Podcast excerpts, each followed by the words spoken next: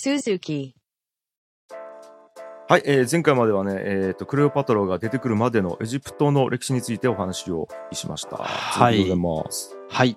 クレオパトラが生まれた時代、生きた時代っていうのは、まあ、エジプトの本当最後の灯火、なんかこう、線香花火が最後、一番燃えてる時に、消えかかる直前に生まれたこうんう人なんですけれども、うん、まあ、彼女がどういう人生を歩いてきたのか、あるいはその彼女と関わった周辺の人物について、これから紹介していきたいなというふうに思います。はい。クレオパトラの父、プトレマイオス12世ですね。うん。エジプトってそれまでもずっとローマによって支配されてきたんですけれども、はいはい。このクレオパトラのお父さんによってエジプトはですねこう完全にローマ支配のレールに乗せられてしまったんですね。うん。でプトレマイオス12世どうやって即位したかっていうとですねやはり後継者の争いの中で即位したんですよ。うん。なんか後継者争いであの後継者が殺されすぎてうんあの一瞬プトレマイオス朝の後継者がいなくなる事態が緊急事態が起きるんですよね。そんなことある？うん 殺されすぎるって。そうそう。はい、もう殺されすぎて血筋がピンチみたいな状況が起きて、はいそこで血筋ピンチヒッターみたいな形でプトレマイオス12世が連れてこられたっていう風な状況なんですよね。だから彼はですね、ある意味正当な後継者とは言えない部分があるんですね。はいはいまあ、彼は王族であるのは確かなようなんですけれども、やはりなんか暴流にこう属してたみたいで、うんだから権力基盤が非常に脆弱だったんですよね。なるほど。反対勢力も多かった。だからこそ彼はより強くローマの支援に依存せざるを得ない立場ではあったんですよ。そうか。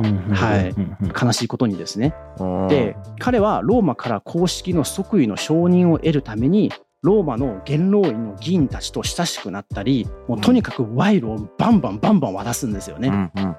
で、ローマに承認してもらうと自分が王としての権力を維持できないから、もうめっちゃこういったロビー活動と賄賂の渡す活動をするんですよ。うん。で10年にわたってローマに賄賂を送り続けたんですよね。へでようやく承認されたっていう風な。どれだけ舐められてるのか分かりますよね。10年って。そうはい、はあ10年ずっと弱腰外交をしなきゃいけないという風な状況だったんです。なるほど。でそれによってですねめっちゃ出費がかさむのであの税金をめっちゃ自分の国から取っていくんですよね。うんで税金も取っていくから重税をかけられた農民たちの間ではですねこうあの怒りがどんどんどんどん蓄積していくんですよ。しかも折悪くこうナイル川のあの調子がちょっとなんか悪くてですね農作物が不作になって食料不足とかにも陥ったりとかしてるんですよ。もうそれにプラスしてこうエジプトの民衆たちがマジこの王様クソだねとかと思いながらどんどんどんどん怒りのボルテージが上がっていくんですよね。もうね、だって賄賂に使われてるわけですからね、自分たちが頑張って。まあ仕方ないですけどね 自分の権力基盤を守るために。まあね。で当時このプトレマイオス12世っていうのは何て呼ばれてたかっていうと笛吹き王っていう風に呼ばれてたんですよねアレクサンドリアの市民たちから。うん宴会が好きでうんなんか踊り子たちに囲まれながら酒によって笛ばかり吹いてたそうです。うん。なるほど。そうなんかこう一般的にはこれが本当に愚かな君主だよねっていう風な文脈でこういう笛吹き王っていうのが語られますけれども、はい僕は今回勉強してですね仕方ないなと思う部分もあるんですよね。なんか酒でも飲みたくなるんですよ。彼の彼を巡る状況っていうのは、うなんかあんまり厳しく責められないなっていうのが僕個人的な感情です。はいなるほど。はいで、このたまりにたまったエジプトの民衆をこう怒りを爆発させる出来事が起きるんですよね。うん。これはですね、プトレマイオス12世のよりも前の王様のあの遺言状が発見されたんです。おこの中にですね、爆弾発言が記載されてたんですね。なんやろ。エジプトはローマに併合されてもいいよっていう風な遺 言書なんです。おそらくですけれども、うんこれはプトレマイオス11世がどうしてこの文言を遺言状に入れたかというと、うんおそらくはプトレマイオス11世が生きていた時にローマから目先の支援を引き出すためにこういった文言を盛り込んだんじゃないかなというふうに言われてます。だからこう自分のこう権力を固めるためにもうとにかくローマにへり下って で自分の遺言書の中にまでこの自分のこう国をあげますよみたいなことを言ってるんですよね。あとは自分が死んだ後はもう知ったことじゃないみたいな。すげえ。そういう国言ってるじゃないですか。はい。ですよね。えーわしの国差し上げますぜ、ゲーって言ってるわけでしょ。でしかもこの遺言状が発見されたことによってこうローマでは本当にマジでちょっとエジプトを併合してもよくねみたいな議題が元老院とかで上がるようになるんですよね。でそこでいろいろ議論とかしたりしていや併合すべきいや併合いやここで併合しても特定のローマのローマ人に対して権力を与えることになったらダメみたいなすごい金権学学の議論がローマの元老院で行われるんですけれどもうん。まあ結局その併合はなくなるんですよね。うんでここで言いたいのはですねこのプトレマイオス12世のこの立場っていうのがはいローマ国内の政治の微妙なパワーバランスの隙間でかろうじて保ててるっていうふうな状況を説明したいんですよね。あーなるほどね。なんかこうほら日露戦争の時のうん日本が朝鮮に対する振る舞いみたいな感じですよね。もう朝鮮にも人が生きているのにこうなんか自分たちの国の中であ朝鮮どうしようかみたいなちょっとなんかこう列強みたいにやっちゃおうかみたいな勝手にこう自分たちでこう議論を進めるみたいなそういうふうな状況がなんかローマでも起きてますよね。なるほうんど、ありましたね。だからこの時の国際情勢で言えばもうローマがバリッバリの列強ですよね。でエジプトがあの新王朝なんですよ。うんもうかつて栄えた大帝国っていう風なポジションですね。うんうんうんなるほど。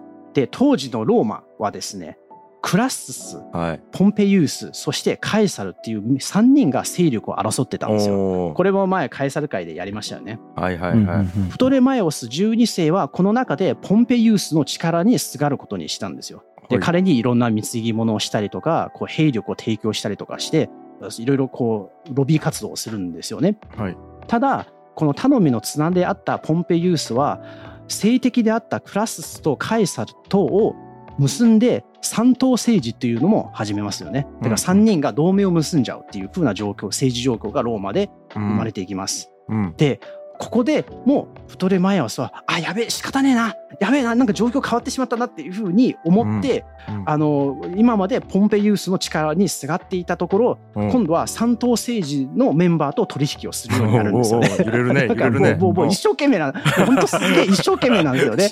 お頑張れ頑張れ。でローマにおか大金を送ってうんエジプト王としての地位をローマから正式に認めてもらうよう法案を通してもらったりとかですね。はいはい。あのもうなんかすごい金を渡したみたいですね。なんかうんファラオの年収に相当する大金をなんかローマとかに渡したみたいですね。はい、なそういうふうな振る舞いをしていかざるを得ない状況なのにローマはエジプトの領土を攻撃するんですよね。えー、かわいそうやな。さすがにかわいそうやな、それは。はい、だからうんキプロス島っていう島を攻撃するんですよ。はいでこの島もですねさっき言ってたそのプトレマイオス11世の、まあ、爆弾発言遺言書の中ではいこうもうキプロスもいつでも併合していいよっていう風な記述があったんですよね。まあそれに基づいてローマがそのキプロスに攻めていったんですよ。うん。でこのキプロスっていう島を治めていたのがプトレマイオス12世の弟なんです。うーん。はい、で弟は抵抗したんだけれどもうん戦いに敗れたんですよねそして毒を仰いで自殺したんですあ。ら、僕ちょっと。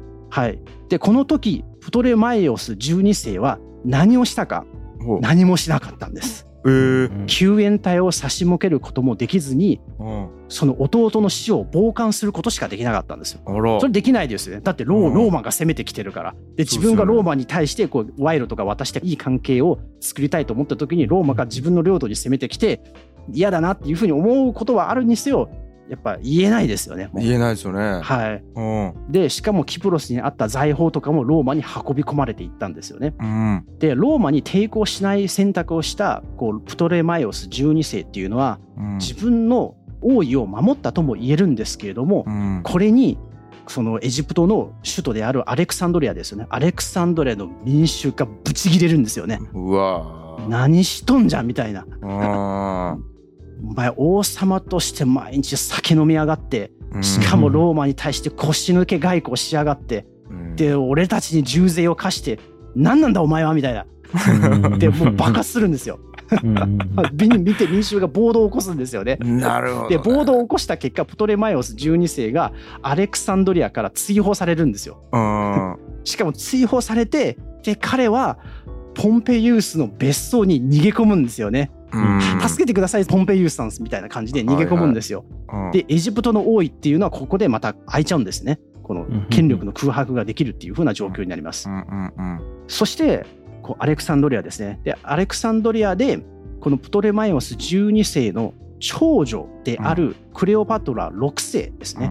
6世そしてこの人が死んだ後にその妹であるベレニケ4世っていうのが権力の座に相次いでつくようになります。あこれは覚えてなくて大丈夫ですね。うんうんちなみにこの妹のベレニケ4世っていうのはなんかなかなかこう強い女王だったみたいで、うんなんか彼女は自分のいとこと結婚してエジプトを共同統治するんですけれども、うんうんなんか1週間も経たないうちにこう夫を殺しちゃうんですよね。へー なんかじゃあ邪魔だみたいな。うんこういったことが起こるのがプトレマイオス朝なんですよ。えーえはいえ。これアレクサンドリアでついたっていうことは実質エジプトの王になったってことであ、そういうことです。ねはい。アレクサンドリアは、あの古代エジプトあプトレマイオス朝の首都ですよね。とですはいね。はいはいはいこのベレニケ4世っていう人が、まあ、女性のファラオとして登場します。はいそしてここで展開される状況っていうのがあのほらプトレマイオス12世追放されたじゃないですか。はいでここでプトレマイオス12世が自分の権力を取り戻したいために自分の娘と権力闘争をこれから展開していくんですね。えー戻りたいんやねやっぱりそう戻りたいんですよ。プトレマイオス12世はなんとか王位に返り咲きたいためにローマでバンバンロビー活動をするんですよね。もうここでもうとにかくばらまきをやるっていうことをずっと もうね一生懸命、えーやっていく。そしてですね彼はですねローマ軍にお願いしてエジプトに攻め入ってくださいっていうふうに要請をするんですよ。えーこれがですねやっぱ大きな出来事ですよね。うんこれ武士の歴史でも出てきましたよね。貴族たちが自分たちの権力闘争のために武士を使って権力闘争をやって結果武士がですねあの天皇とかの皇位継承にも介入できるような状況を作ったっていう風な構造と似た構造がここでも生まれてるんですよ。はあすげえな、はよっぽど王様なりたいんやろなそんな金ばらまいてまで そうですね。えでここでもいろいろごたごたがあった後にあのプトレマイオス12世は復位するんですよね。もう一度こうアレクサンドリアに戻って王様になることができます。ーあじゃあ成功するんや、はいはい成功するんです。しかしこの結果ですねエジプトの政治中枢にローマ勢が思いっきり食い込む結果になっていくんですよ。はい、これがですねやっぱやばくてローマの有力者の一人であるシリアの総督をやってたガビニウスっていう人がいるんですけれども、うんうんまあ、ガビニウスっていう人にこう軍を率いてもらってエジプトに来てくださいというふうにお願いしたんですよ。だからこうはいはい彼がプトレマイオス12世が復位できた立役者なんですよねこのガビニウスっていうローマの軍人政治家は。でこのガビニウスにプトレマイオスはですね。すごい立場を与えるんですよ。うん。彼はですねこの人をエジプトの財務長官に任命するんですよね。で財務長官に任命して要するに何かというと、うん。債権者を国の財政のトップに据えてしまったっていう人事を彼はやるんですよ。プトレマイオス12世は。でこのガビニウスはこの地位を利用してエジプトで何をやったかというとうんエジプト人をどんどん搾取して金を取りまくるっていうことをやるんですよね。え エジプト食い放題っていう状況になるんですよ。ー、やべえやばいでしょ。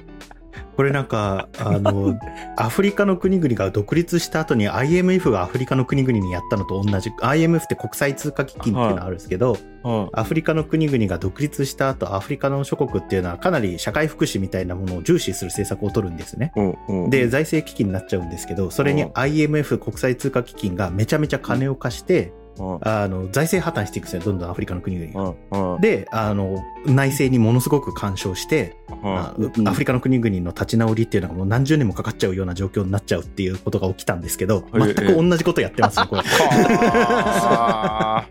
はあだからもう自分のこう権力解放を手伝ってくれた、まあ、お礼としてこういった権益を与えたんでしょうね。うんなるほどね。すげえなだって自分の国からどんどんどんどん吸い上げられるわけでしょ？あそうそうそうそうなんですよそうなんですよ。へえであまりにもこの人はエジプトから金取りすぎて1年足らずで民衆の暴動が起きて追放されるっていう。そらそうなるわ そうそうそうそう。納得できないっすよねなんかはい。このプトレマイオス12世は自分の権力基盤を守るためにこう思いっきりローマと接近してエジプトを結果的に決定的に弱体化させたっていう結果を招いてしまうんですよね。いや事実上そのじゅ11世でしたっけ、あの遺言な残したあ人そうだ。爆弾遺言書、うん。うんでがやってることやってるってことですよね。もう そうですね。事実上ね。そうですそうです。は なるほど、いうん。は、ないるほど、でもなん。だかんだ言ってはいあの、まあ、このプトレマイオス12世はいろいろ批判されがちなんですけれども、まあ、でもうんなんだかんだ言ってですねこの人はですねまあ一回追放されてもう一回権力の座に返り咲いて結局この人天寿を全うするんですよねだからある意味なんか革命的なやり方ではないにしろあうんのちゃんと最後まで生き残れたっていう意味でそれなりに能力があった人なんじゃないかなと僕個人的にはあの感じてまあますね。ねはい。やっぱりこういう複雑なその時代背景の中でいつなんか殺されたりとかローマから裏切られたりするのかわからない時になんか民衆からもバカにされたりとか暴動を起こされたりしてまあなんだかんだ言って30年間王位を守り続けたわけなんですよね。うんうんまあ、これはこれでなんかで偉業とも言ってもいいんじゃないかなっていうふうな見方もあるかなというふうに思います。まあまあね、はい確かにでそしてこのプトレマイオス12世は亡くなります。はいそして彼は遺言状の中で残された4人の子供のうち一番年長であるクレオパトラと弟のプトレマイオス13世が結婚して共同でエジプトを治めるように指定をしてました。はいはい。はい、この時クレオパトラですね。18歳うんですね。おで彼女の弟プトレマイオス13世は10歳ですね。ーもちろん結婚っていうのは形だけのものだったわけなんですけれども、うん。想像してみてほしいんですけれども、うん。このクレオパトラが受け継いだっていうのが本当に衰えゆく大国とそして文明だったわけなんですよね。うんうん例えてみると数千年続いた老舗の大企業がですねボロボロに傾いて、めっちゃイケイケなベンチャー企業から敵対的買収されそうな状態のまんま、うん。こうクレオパトラが後継ぎとして登場したっていう風なシチュエーションですよね。しかも働いてる人はねなんか不平不満がめっちゃ溜まってるわけでしょ。そうそうそうなんですよね。はい。さあどうなるのやろ。さあどうなるかっていうことなんですけれども、うん。はい、彼女がですね女王として即位しますよね。で、はい。弟と結婚して共同統治をすることになるんですけれどもう、ん、まあ導入の部分でも言いましたけどクレオパトラってまあ優秀なんですよね。非常に優秀。で決して飾り物の女王ではなかったみたいです。うん。で彼女が幼年時代青年時代ってどういう人だったのかほぼ記録っていうのは残ってないんですけれども、うん。まあおそらく、まあ、十分な帝王学の教育は受けてきたであろうというふうに言われてます。うん。えー例えばなんか神話を勉強したりとか哲学を勉強したりとかあるいは歴史だったりとかあるいはその習字学あの弁論学とか、まあ、いろんなこう学問をおそらく教育を受けたんじゃないかなというふうに推測されています。そしてあの肉体的な鍛錬も怠らなかったっていうふうなっていうふうにも言われてますね。どうもクレオパトラって乗馬の名手だったみたいですね。馬が乗れたと。うんまあ、だからこそ多分軍の指揮とかもできたと思うんですけれども、おで彼女はやはり才能もあったと9カ国語の外国語を自由に操れたっていうふうに、えー残ってます。でもちろんギリシャ語っていうのが第一言語ですよね、で実はですねこのプトレマイオス朝っていうのは複数の言語を扱える王様。特に自分たちが治める民の言語であるエジプト語を扱える王様っていうのはクレオパトラが初めてなんです。あえー？はい。意外にも彼女が初めてだったっていうふうな記録が残ってるんですよねだからこれによって何が起きるかというと彼女はこの領民であるエジプトの統治とかあとはローマ人との外交とかの現場で語学の才能をめっちゃ発揮するんですよね。うん通訳を介してなくてもコミュニケーションができたんではないかなというふうなことが指摘されてます。はあはい、いや逆に言葉分からなくて統治してたんやっていう感じですそうだね。まあ多分いろんな国の人材とかも使ってたし、まあ、まあ通訳とかもあったんだろうけれども、ね。まあ、彼女はなんか語学の才能があったんでしょうね。へえ才能があったのかあるいはその自分がちゃんと統治するためにこう語学をちゃんと勉強しないといけないと思ったのか。これは分かんないですよ。分かんないですけれども、まあ、いずれにしろ非常にこうバリバリな秀才だったというふうな記述が残ってますね。うん。でクレオパタラのお仕事は何をしてたかと。おう。なんかここれもなんかですねあの一般的なイメージではなんかこうクレオパトラっていうとなんか日がな一日なんかゆったりとなんか寝ててなんかうちわとか青青いででリラックスしてるみたいなイメージをもしかして持ってるかもしれないんですけれども、うん。いやあの結構忙しいです。へ 普通に政治をやってました。えへえゴリゴリ働いてたんよはいい。あのエジプトではですねあのうん腐敗していたとはいえ巨大な官僚組織が稼働してたんですよね。うんでその官僚組織のトップに君臨して彼女は政治を動かしていたわけですね。うんうんで彼女の一日のスケジュールっていうのも本当になんだろう政治関係の予定でもうめっちゃ埋まってたっていう記載もあってうん具体的な彼女のイ仕事のイメージを持たせるために少し細かく言うとうんなんかこう財務長官の補佐を受けて官僚たちの仕事を監督したりとかでいろんなこうところから請願書みたいな意見書みたいななんか、まあ、今で言うとパブリックコメントみたいなものが来るんですよね。うんそれに対して目を通して王様として判断を下したりとかうんをやってたんですよ。で地方にはですねいろんな役人がいるんですよ。うん。なんか事務員とか事務補助員とか村長とか書記とかで税金を取る人とか警察とかもいるんですけれども、うん。その人たちに対して命令を下したりとか、うんうん。あとは彼女の身近なところではあの専属の書記メモを書き留める係側近である相談役、あとはその哲学者とかも彼女が雇ってたんですよね。でその人たちの助言とかを聞いてていろんな判断をしたりとかもしています。なるほどそして彼女は書記がつけていた業務日誌っていうのを毎日チェックしていたそうですね。うんあなんか普通にちゃんとめっちゃちゃんとあの政治の仕事をしてます。はい。ねこれだからですねさっき言った老舗の例えで言うと経営者としてはめちゃめちゃバリバリちゃんと経営してるあまあ、ちゃんちゃんとやろうとした。うんっ経営環境は最悪ですけど、ちゃんとやろうとしてる。てことですよね。ここで一つ強調したいのが、あのクレオパトラの政治のモチベーションっていうのがですね別に国を変えるとかうん。民衆の幸せのために頑張るとかっていうものではないです。ほあくまで確実な税金を取ること、そして自分の権力の基盤を維持することっていうのが彼女の最大のモチベーションです。ううんまあ典型的なあの王様のモチベーションですよね。うんうんうんその彼女のイメージ像っていうのはいろいろ説があるんですけれども中にはですね、本当彼女っていうのは国の独立を守るために民の幸せを守るためにすげえ頑張った人なんだみたいなすごい偉人としてプラスの評価を与えている説もあるんですよね。うんただなんか一方でその説に対してこう反論っていうのが提提示されててそんなこうなんかこう志の高い王様ではなかったっていう風な説がなんか一番ニュートラルなんじゃないかなっていう風な印象を僕は受けたんですよね。うんなるほどすごく王様としては優秀でした。ただ、なんなんていうかですね、もうマジこの国、この世界を変えてやるぞみたいな、その起業家気質の王様ではなかった。うんなんとか自分の立場を守るために一生懸命頑張った優秀な王様っていうのが、もしかして一番彼女の実像に近いんじゃないかなというふうに思ってます。はいはいはいはい。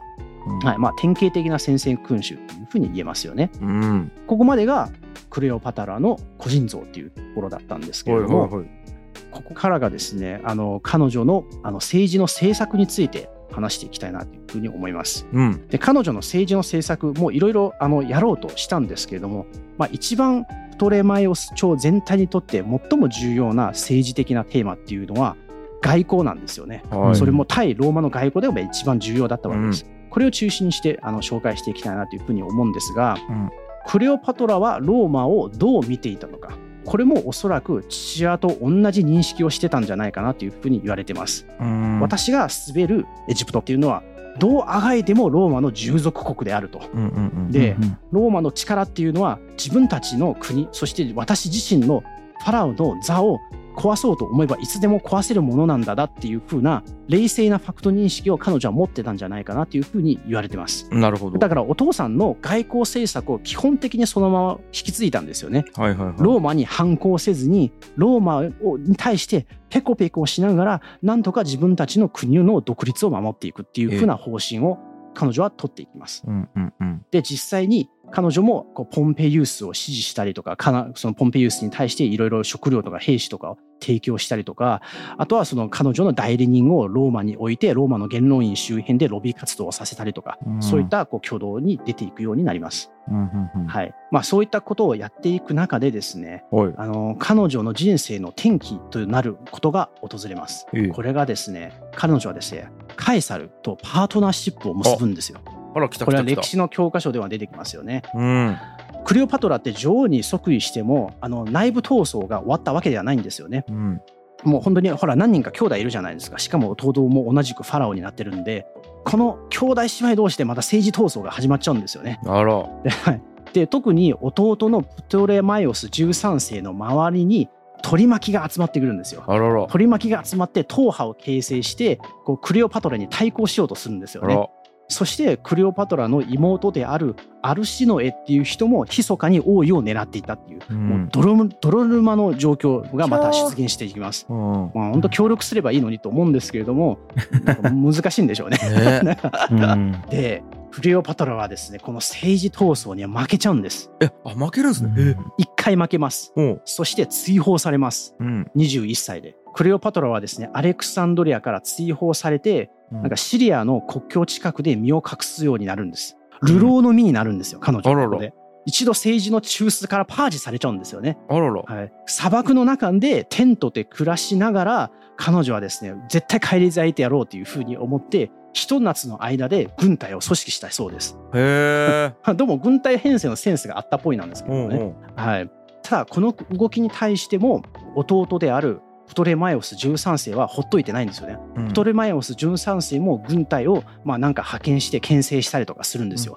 で2つの軍がですね一触即発の状況になって睨み合いをしていく時に思いがけない出来事がローマで起きるんですよね。うん。これがですね何かというとカイサルの軍勢がはいポンペイウースを打ち破ったんですよ。おお。さっきその3人三党政治っていう話をしましたよね。もともと3人がいてこう一緒にローマを率いていきましょうという話になったところ、まあ、結局内乱が起きてでカイサルが一人勝っていったっていう話が、まあ、以前のカイサル会でも出てきたと思うんですけど、はいこのカイサルが勝っていくんですよね。うん。でポンペイウスを打ち破ったわけですよ。このポンペイウスがですねプトレマイオス朝に逃げてくるんですよね。はいはいは私を保護してくださいと。い。うん。なんで逃げてきたかというとですねプトレマイオス12世クレオパトラのお父さんですねうん。前話しましたよねお父さんが一回追放されますよね、はいエジプトから、はいはい逃げた先がポンペイウスの別荘だったんですよそうやった。だからポンペイウスはエジプトに貸しがあるんですよねそうやった。んがあったのでポンペイウスはそれを自分に返してくれるのを期待してプトレマイオス朝に今度は彼が逃げてきたんですようん、うん。保護してくれと、うん。でもですね考えてくださいうん。ポンペイウスのこの時の立場っていうのはプトレマイオス朝って爆弾なんですよそうですよね。だってローマでせそのカエサルに、ま、負けちゃってるんですよね。うんうんうん。、でポンペイウスがプトレマイオス朝に逃げてくる。うん。これはもしカエサルが知ると普通に攻めてきますよね。そうですよね。あお前お前はいポンペイウスお前のところにお前ん家に逃げてるだろうと。うん。出せやみたいな。もう出さないと、あのお前のところ家壊しちゃうぞみたいなことそういうこと、そういうことよ。はい、もう爆弾なんですよ、ポンペイウスは、その存在は。この時のプトレマイオス朝の中枢っていうのが、プトレマイオス13世とその側近たちですよね。はい。彼らはこの逃げてきたポンペイウスをどうするかって、けんけんがくがくの議論をするんですよ。うーん。ポンペイウスの要求を受け入れると、カエサルにエジプト攻撃の口実を与えることになる。でもはい拒否すれば、あのポンペイウスに復讐されるかもしれない。もし彼がまた盛り返してきて、またこう復讐してくれるかもしれない。じゃあどうするのかっていうところですね。彼ら彼らはですね、逃げてきたポンペイウスを受け入れる。うん。そしてポンペイウスを殺すっていう選択をするんあで、す。えー、殺しちゃうんですか？殺しちゃうんですよね。えポンペイウスを殺すことによってカイサの支持を得ることをエジプトは選択するんですよ。ポンペイウスを殺してしまうと、あ。うんポンペイウスがエジプトに復讐しなくてもできないじゃないですか。うん。で、しかもカイサルもこれで喜ぶかもしれないというふうに彼らは思ったんですよね。ええええプトレマイオス13世の側近の一人にうんテオドトスっていう人がいるんですけれども、うん。彼はですね、ここで有名な言葉を残してます。はい死者は噛みつかないっていう。まあまあまあ。そう殺しちゃえば全然その噛みついてこないしで、うんカエサルさんも喜んでくれるかもしれないから、うんまあ一石二鳥じゃね？みたいないうことを言ったんでしょうね。っていうことがねうんなんか結構これ有名な名言みたいですね。まあまあまはい、でポンペイウスを殺しちゃいます。でカエサルがですねポンペイウスを追ってアレクサンドリアに到着します。その時にプトレマイオス13世の側近たちがポンペイウスの首を引っ提げてきてカエサルに持っていくんですよね。あ。うん。殺しときますんで見てくださいみたいな首持ってきまししたみたいな。持ってきましたみたいな感じでうんカエサルはそれを見てですね涙を流したそうです。え、そのどういう感じなんやろ多分まあ 元元同僚だし仲間だったんですねポンペイウスも。政治を闘争してたとはいえなんか彼が海外で殺されたっていうのをやっぱちょっと見て忍びなかったのかもしれないですよね。うん。まあこのカナカエサルの涙っていろんな言われ方があるんですけどもね、はいはいはい。まあ、なんかもしかしてこの時の涙は自分のこう演技でなんだろうこうアレクサンドロス大王のこうかつての行動を踏まえたものだったんじゃないかなみたいなそういったこう言いかうん言われ方もされるんですけれども、まあ、これを見てですねポンペイウスの首を見てカエサルは涙を流したそうなんですよね。なるほどな。まあでもライバルかもしれないですね。そうそうそうまあわかんないですけどね。あこんな死に方をしてしまったんだかわいそうとかかうんこんな死に方をしてしまってもしかして切なさの気持ちもあったかもしれない。はい、はでプトレマイオス13世たちはですねこれでカエサルさんは満足してローマに戻ってくるっていうふうに思ってたんです。い。はい。でもカエサルは戻らなかったんです。はい。今エジプトにいますからね。はい、それどころかあろうことがエジプトの王家を占拠しちゃうんですよね。おお。はい、でカエサルがエジプトにとどまることには実は理由があってまず一番大きな理由だと言われているのが資金調達うんなんですね。ローマって本当ずっと2年間ぐらいあの内乱で戦争してたんで、うんなんていうかですねこう税金があまり取れないから自分たちの軍資金を自分たちでかき集めないといけなかった状況状況だったんですよね。はいはでその軍資金の中で一番重要なこうお金っていうのは兵士たちのお給料だったんでい。すね。お給料を払わないとついてこないですよねうんうん。でそのお給料をいかにやっぱ確保するかっていうのが非常にその軍を率いるリーダーたちが頭を悩ませるところでうん。でカエサルもこうお金をどうやって確保するかっていうのが非常に彼にとっても重要な課題だったわけですね。うん。で彼はこうエジプトに来たわけですね。エジプトって落ち目なんですけれども、うんめちゃくちゃ金を持ってるんですよね。うん。だからここで彼は兵を養う穀物とか給料の支払いに充てる収入をここで取ろうと思ってたんですよ。うん。なんだらでエジプトって俺たちローマの属国だからゆすって脅せば何か絶対出てくるだろうというふうに思ってたんでしょうね。うんうん。はい、でこのカエサルの資金調達の目的を達成するにはうん。まず何をしなければいけないかうん。プトレマイオス朝の政治のトップをグリップしないといけないわけですよね。そうですよね。政治のトップでは何かそれは一人がプトレマイオス13世もう一人が今追放されているクレオパトラですよね。うんうんはい、この2人をまずあのグリップしなければいけない。で、この姉と弟は政治闘争の真っ最中で、姉のクレオパトラは今追放されてますよね。うん。うん。で、弟が宮廷の実権を握っているっていうのが今、プトレマイオス朝の現状なんですけれども、うん。この2人をカエサルは天秤にかけるんですよね。はい。俺はどっちにつくかっていううん。ことを天秤にかけるわけです。はい。で、カエサルはプトレマイオスの13世に対してものを言えばよかったんですけれども、はいはい。どうもプトレマイオス13世の側近たちがですね、うん。結構手強いやつらだったみたいなんですよ。ね。はいでしかもちょっとううざいと、はいはい。うんカエサルが物資とか資金を要求しても適切に提供してくれなかったんですよね。うん。はい、でしかも最もあの重要なのは彼らはですねカエサルの元同僚で元仲間でしかもローマの権力者だったポンペユースを暗殺してる人たちなんですよね。うんうん。うんちょっとね嫌だよね。自分が自分ももしかして刺されるかもしれないし、なんだったらもしこの人たちとパートナーシップを結んでしまうとローマ側からすごくネガティブなイメージが自分に与えられるかもしれないというふうにもしかして彼は懸念したかもしれないおそらくなんか嫌悪感を抱いたんじゃないかなというふうに言われてますけれどもなんとも言えないですね。だってこれ、カエサルさん、カエサルさんっつって殺したわけでしょ？はい。なんうんか、そいつら見て嫌だよねって思った。んです。そうそう。なんかたまんない話だよ、これ。はい。だから彼らはそのカエサルにとってプトレマイオス朝の人たちっていうのはうん。外国人なんですよ。しかも自分たちよりも立場がめちゃくちゃ低い外国人なんですよね。と思ってるわけですね。それがやっぱローマの一応その本当に英雄の一人だと言われているポンペユースを殺しちゃったわけですよね。うん。なんかちょっとねっていう風な感情がう んカエサルの中にあったかもしれない。なのでカエサルはですねプトレマイオスの政権を承認しなかったんですよ。うんうんお前らは政権をちょっと承認できないわみたいな感じになったんですよ。うんうん。でクレオパトラに対してっていうことなんですけれども。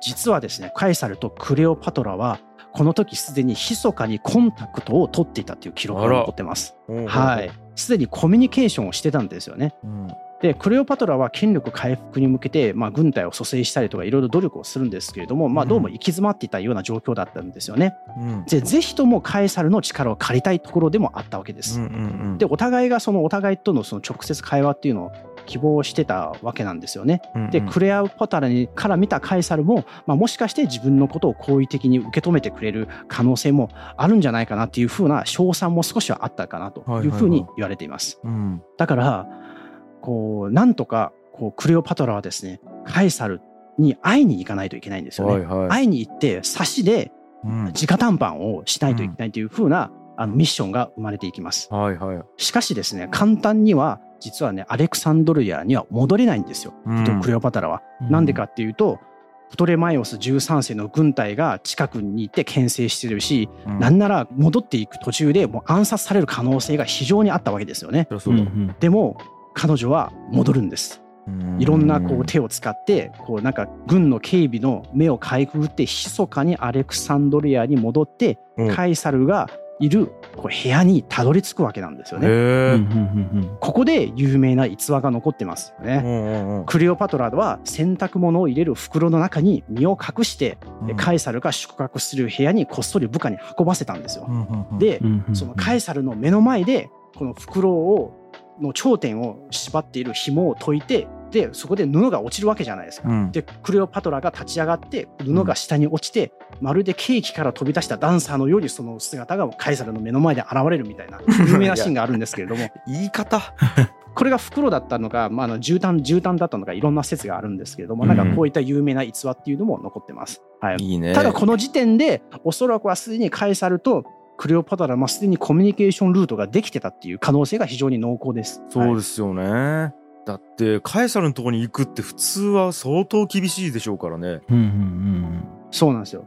だからまさに樋口さんが今おっしゃったようにはい。なんか直接カエサルに会いに行くってめちゃくちゃハードル高いからこれはもうすでに2人の間で握ってる可能性がそもそもあるんじゃないのっていう実際見解として出されてるんですよね学者から。はいはいうんはい、でクレオパトラはここでカエサルと交渉してカエサルの指示を取り付けるんですよ。うんクレオパトラはクレオパトラで排水の陣なんですよね。うんカエサルの行為を勝ち取ることに全てをかけてたわけです。うんうんうんで絶望的な賭けに近かったんですけれどもこれで彼女はもう自分で直談判をして自分の知恵と魅力もちろんそこにはですね女性としての魅力も含めてカエサルにめっちゃアピールして交渉してカエサルを指示を取り付けたっていう風なうん。考察がありますよね。うん。この時クレオパトラがカエサルを誘惑したみたいなネガティブな言い方ってよくされるんですけれどもうん。まあなんていうかですねこうフラットに見て相手から何か利益を引き出したいっていうことに関してはクレオパトラもカエサルも同じだったわけなんですよね。もちろんクレオパトラの方が切羽詰まってたわけなんですけれども、うん切羽詰まってて、まあ、この時クレオパトラが打てるカードっていうのは自分の人間としての魅力と、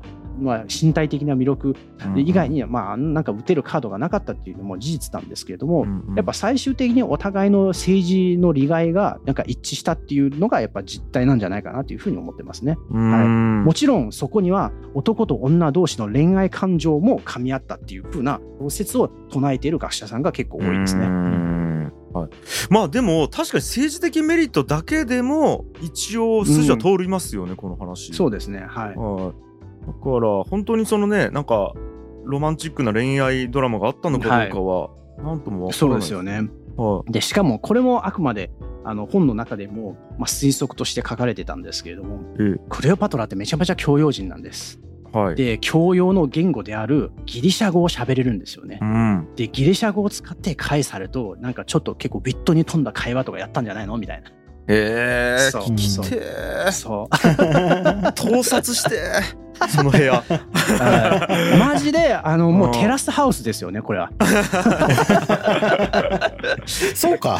カエサルとクレオパトラのテラスハウスを我々は見てるわけです。はい なるほど、なるほど。カメラ置いときて固定カメラ、はいそうなんですよ。なんかクレオパトラもなんかすごい綺麗なギリシャ語で、まあまあうちこんな金持ってるけどどうすかみたいな。私と組めばあの会えられますよみたいなそういう話もしたかもしれないですよね。ねうん。でカエサもカエサも知んでなんかお俺はこういう軍隊持ってるからね一緒に組めばうん。なんかねウィンウィンじゃないみたいな。多分もっとねもっと上品なコミュニケーションだったと思いますけど。でもあなた澄んだ目をしているみたいなそれが上品なのかなわかんないですけど。はい。なるほどねあのここでですねクレオパトラは本当に美しい人だったか議論っていうのをちょっと紹介したいなと思ってて、もちろん彼女の容姿を伝える全身像っていうのは残ってないですし、まあ、外見について具体的にえー残っているものっていうのは非常に限られてるんですよね。はいで美しかったのか美しくなかったか両方の説があります。うんまあ、想像を絶するほど美しかった説とうんていうかですねまあそこまでではなかったというふうにまあいろいろあるんですけれども、うん共通して言えるのはですね声と語学力やったみたいですねやっぱり。はいこれはローマの歴史家たちが書いていることなんですけれども、うん彼女が口を開くと聞いているものは抵抗できなかった。え？彼女と会話するのは心地よく、その魅力から逃れることができなかった。みたいな。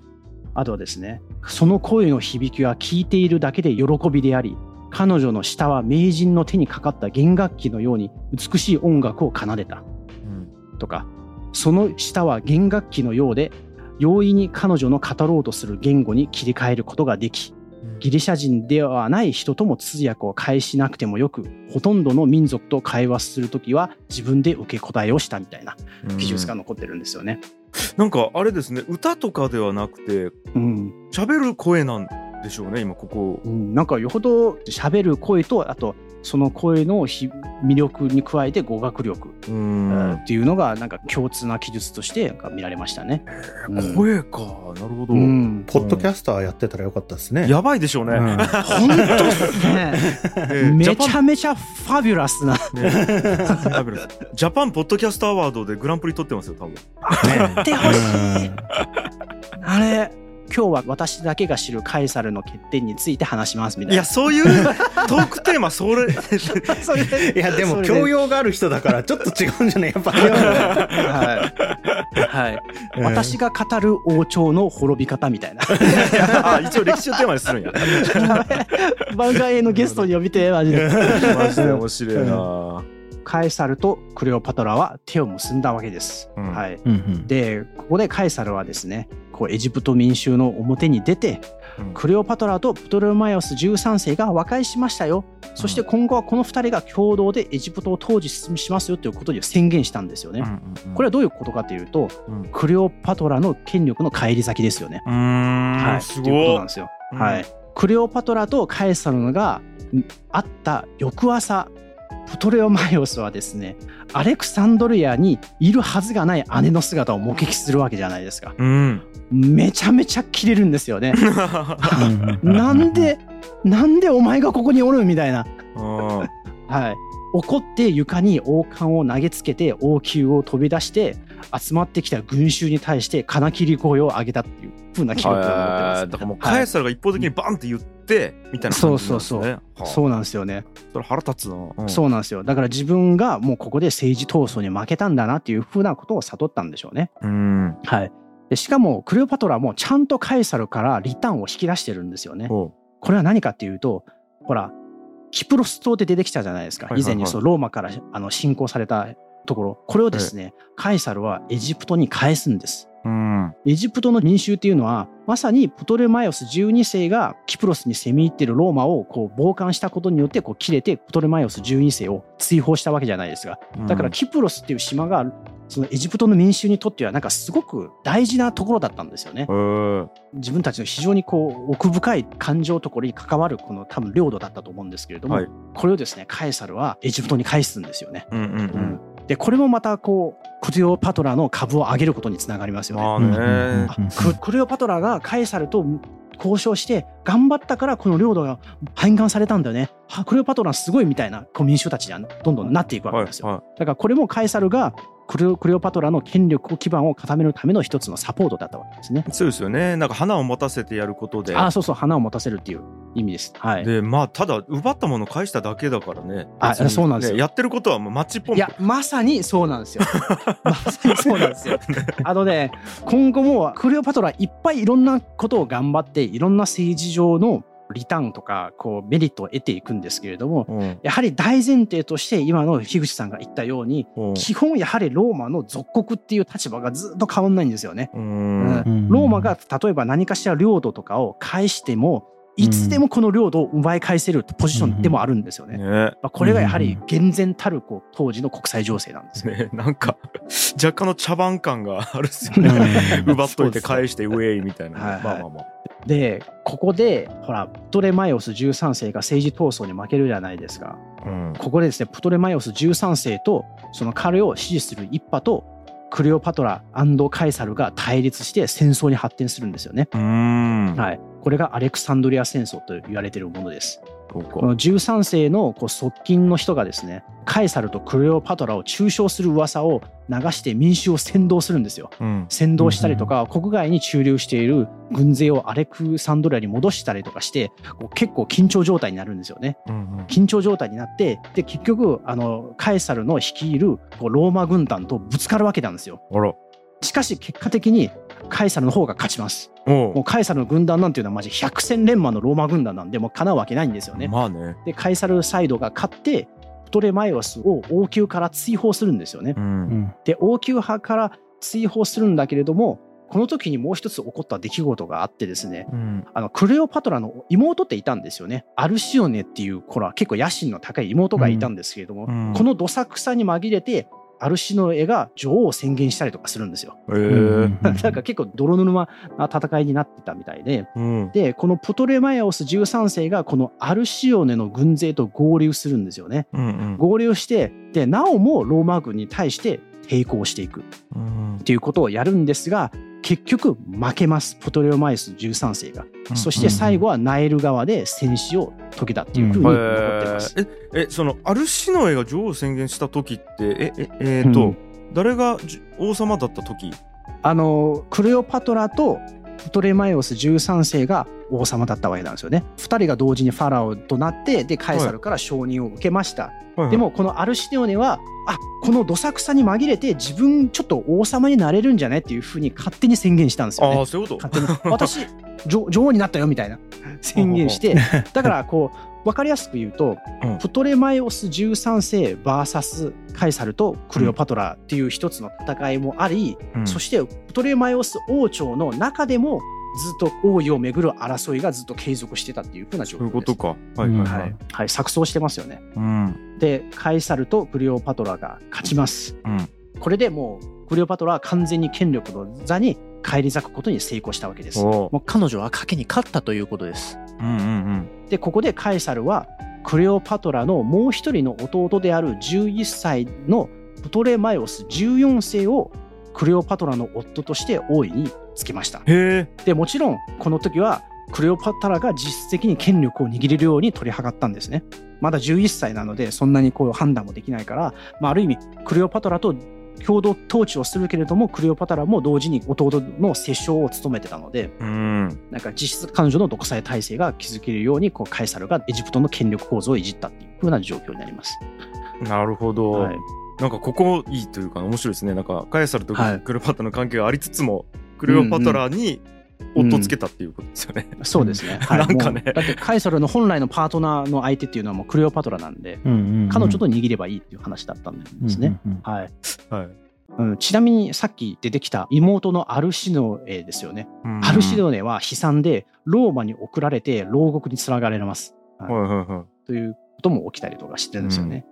そしてまあいろいろねドタバタがあった後にクレオパトラとえーカエサルの、えーテラスハウスがまた始まるんですよね。うんえーまずこのカップルはですねあのナイル川クルーズに出るんです。おナイルがもうすごい豪華な船団を率いて、うんナイル川の旅に出発するんですよね。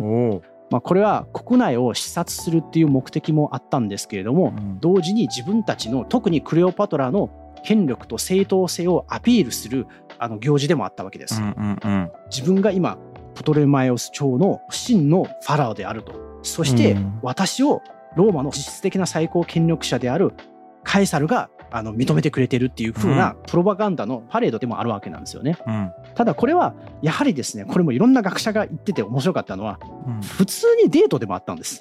まあまあね、普通にデート。はい、うんでこの時にクレオパトラはですね妊娠してたんです。うんカエサルの子を。で男の子を出産してこの男の子がプトレマイオス・カエサルというふうに名付けられます。うんそしてこのプトレマイオス・カエサルのあだ名がこっちの名前の方が有名なんですけれどもカエサリオンっていうふうに呼ばれるんですね。はいはいはい、はい、でこのクルーズが終わった後に、まあうんいろいろ時間が経った後に、うんカエサルが先にローマに戻るんですよね。ローマに帰った後にさらにクレオパトラをローマに呼び寄せたわけです。うんはい、呼び寄せたわけなんですよね。で、こう目的っていうのはですね、やっぱカエサルは、カエサルの戦争の勝利を祝う凱旋式に出席してもらうためなんですよ。ほら、うんうん彼はカエサルってなんかガリアとかいろいろ攻めていったじゃないですか。で、そこで勝って、ローマ人、ローマの軍人にとって最高の名誉である凱旋式を催すわけなんですけれども、うんこれにクレオパトラも呼び寄せたわけなんですようね。んでまあなんかこの機会にカエサルはローマとエジプトの関係性を強調してクレオパトラを自分のパートナーとしてこうローマ神に紹介しておきたったかったのでではないかなというふうに、えー言われてます。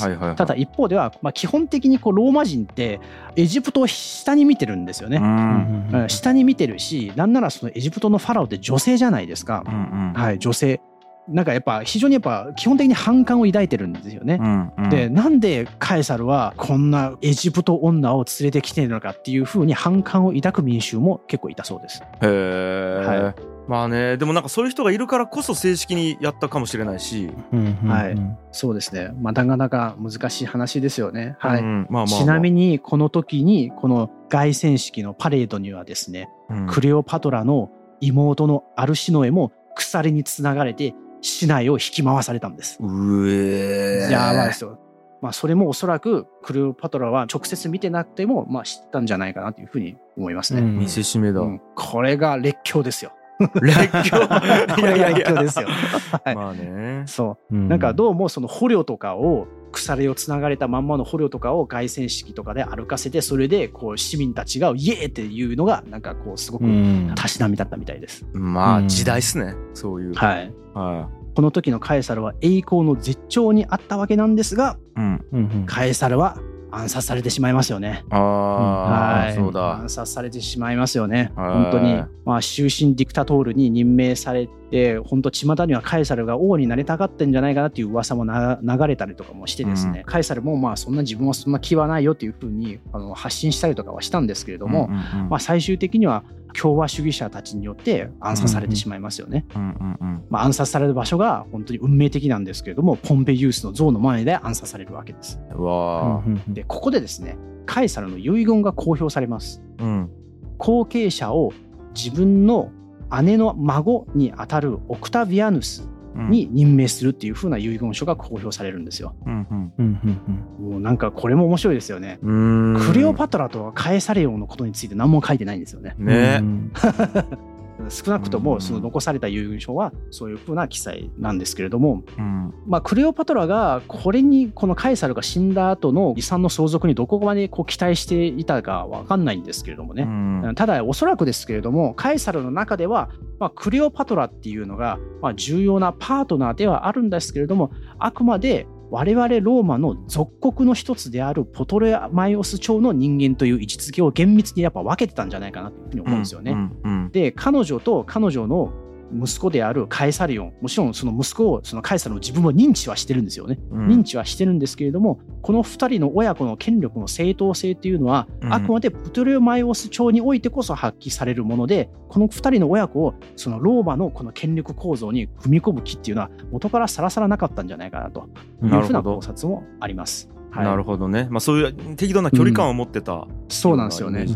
だからここで何があ言いたいかというとですね、うん。あのほらカエサルがクレオパトラに誘惑されたとかなんか骨抜きにされたみたいなあの話とかも結構あるんですけれども、うん。いやまあそんなこう単純な男ではなかったんじゃないかなというふうな見方を提示したかったですよね。やっぱりね。カエサルも骨の髄までやはり政治家だったわけですよね。うんううんん。やっぱそこの判断っていうのもちゃんとしてたっていうふうなことを伝えたかったです。で結果的にですねうんこのカエサルが後継者として指名したこのオクタビアヌスがうんローマ帝国の初代皇帝になるんですよね。うん初代皇帝になって世界史に莫大なインパクトを与えていきます。うんこれがですね、本当にカエサルがやったこのこの事業承継っていうのは本当人類史の中でもトップ3ぐらいに入る最高の後継者指名をやったんじゃないかなというふうに思いますね。うーんなるほどうん、まあじゃあ一応これは正解だった成功したと正解だったですね。評価されてるわけですね、なるほどなはい。るほど、。しかしうん。しかしですよ、クレオパトラはどうなるのかっていう話はいですよね。はいはいカエサルが一番大きな自分の後ろ盾でしたよね。うん。そしてカエサルなき今、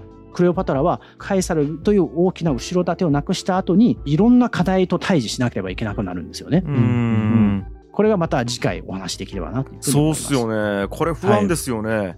不安ですよね。はい。大きな拠り所。はい。あの、何度も言いますけれども、プトレマイオス朝のこうファラオたちの権力基盤は、もう基本的にローマなしでは存続し得ないんですよ。うん。うん。それどころか、そのエジプト王国っていう国自体もローマによってクミネットを押さえつけられてるんですよね。うんうんうん。これがですね、もうこの国際情勢の構造っていうのがずっと続いていくので、この中でこうなんとかクレオパトラは活路をあの探し続ける人生なんですよ、この中で。なるほど、うんいやーといったところですかねはいですね。はいいやーそんないや結構ねピンチに近い状態かもしれないですけど、そこからクレオパトラがどうなっていくかですねはい、はい。今日は以上ですかねありがとうございました、はい、ありがとうございます。はい G. Kaye Suzuku.